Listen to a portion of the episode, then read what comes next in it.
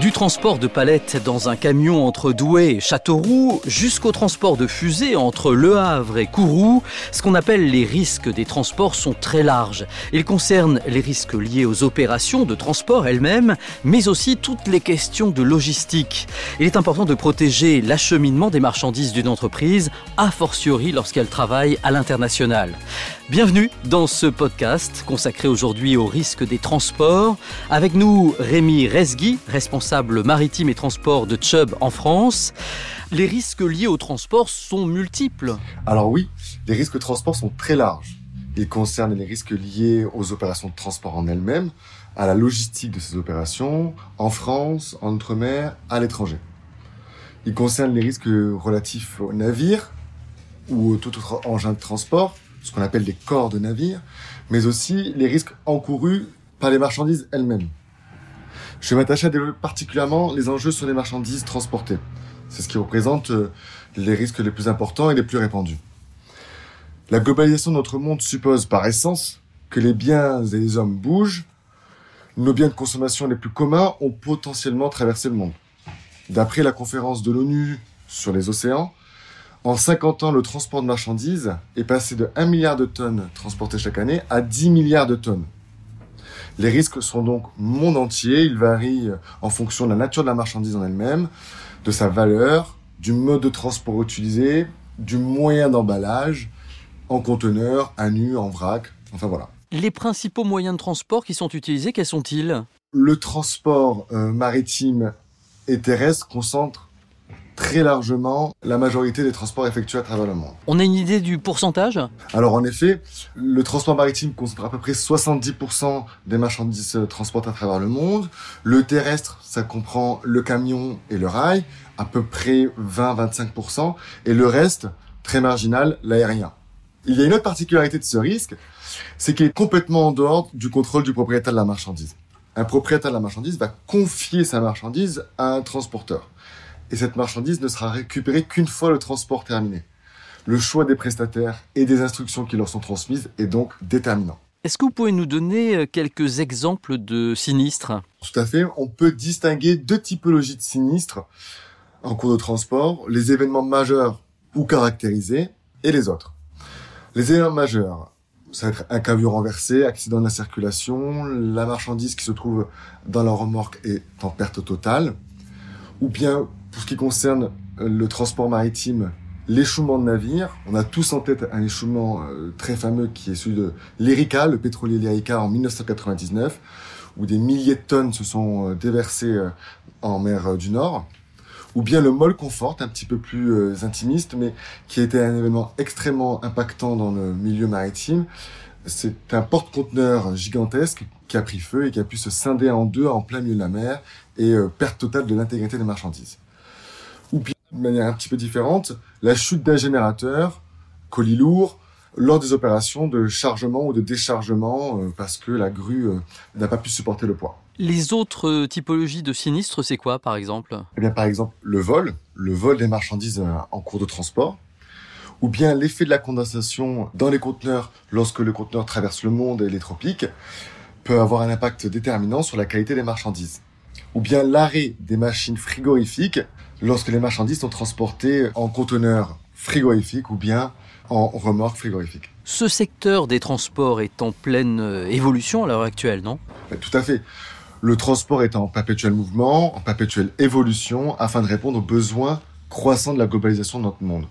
On peut noter que le transport maritime, après avoir inventé le conteneur en 1956, qui a standardisé le transport, il s'agit vraiment de là de la révolution industrielle du transport, il s'oriente désormais vers le gigantisme et des porte-conteneurs capables d'embarquer plus de 22 000 conteneurs sur un même navire.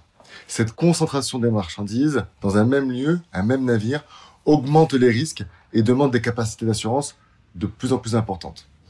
Alors, comme beaucoup d'industries, le transport se tourne vers de nouvelles technologies.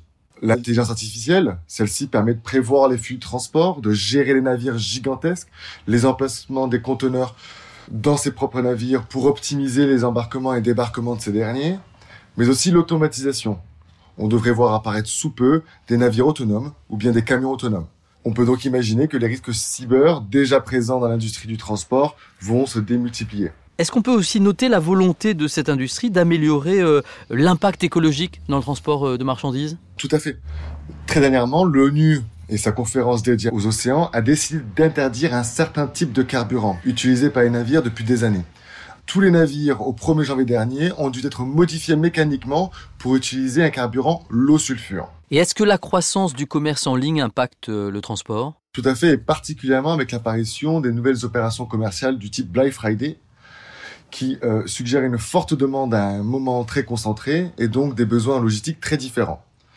Par ailleurs, la livraison à domicile a fait naître de nouveaux métiers autour de la logistique. Et quelles sont les entreprises qui sont euh, concernées par ces risques? Mais comme vous l'avez un petit peu compris, les risques de transport concernent toutes les entreprises qui importent, exportent leur propre production. En termes de type d'entreprise, on pourrait distinguer les industriels, les négociants, les producteurs, les distributeurs ou bien les acheteurs, les vendeurs et bien entendu les transporteurs. Seules les entreprises du tertiaire spécialisées dans la prestation intellectuelle ne seraient pas concernées. Quels sont les besoins euh, précisément de ces entreprises pour se protéger? Eh bien, on pourrait euh, effectivement dire que leurs besoins se situent au niveau de la prévention, de l'assurance, afin d'externaliser les risques, mais aussi à l'international. Concernant la prévention, il existe aujourd'hui de nombreuses innovations qui permettent de traquer un conteneur, d'analyser les événements qui sont déroulés en transport. Il existe aussi de nombreuses mesures de prévention simples et accessibles qui sont tout à fait relatifs à la typologie de la marchandise ou bien la typologie d'événements. Si je prends quelques exemples concernant la typologie de marchandise, les fruits. Les fruits, il existe des mesures très simples de prévention avant le changement à bord du conteneur qui permettent d'éviter la maturation prématurée des marchandises en cours de transport. Si je reprends l'exemple de la typologie d'événements, celui du vol de marchandises onéreuses, la mise dos à dos ne permettant pas l'ouverture des portes des conteneurs est suffisant pour éviter le risque de vol. Au niveau de l'assurance Les besoins de ces clients en assurance sont concentrés autour de la compréhension de leurs enjeux, des évolutions de leur stratégie, mais aussi euh, ils se situent au niveau de la flexibilité contractuelle pour s'adapter aux changements. On peut dire que les contrats d'assurance transport sont des contrats vivants.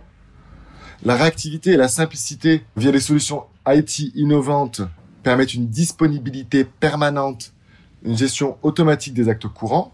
Et enfin, un dernier besoin concernant euh, nos partenaires courtiers, ils ont besoin d'autonomie pour répondre rapidement aux questions simples de leurs clients.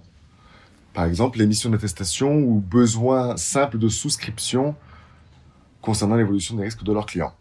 Vous avez euh, parlé également d'international. En effet, nos clients ont un besoin déterminant à l'international tant d'un point de vue de leur développement et de la mise en place des garanties adéquates et des polices là où ils sont établis ou là où ils souhaitent s'établir, mais aussi d'un point de vue réglementaire, un accompagnement sur les exigences locales en termes d'assurance. Chez Chubb, vous proposez un certain nombre de solutions. Exactement. Chez Chubb, nous offrons un très large panel de solutions de transport qui répondent tant aux besoins des clients TPE, PME et grands comptes. Nous sommes capables d'offrir des solutions spécifiques pour nos clients TPE, jusqu'à 50 millions d'euros de chiffre d'affaires, mais nous sommes également capables d'offrir des solutions de gestion de captive. Plus concrètement, les garanties transport incluent des garanties tout risque. L'objectif est de couvrir l'intégralité des événements intervenant en cours de transport. Cela permet l'indemnisation rapide et une protection des actifs du client. Les plus Chubb sur les risques des transports, c'est quoi exactement?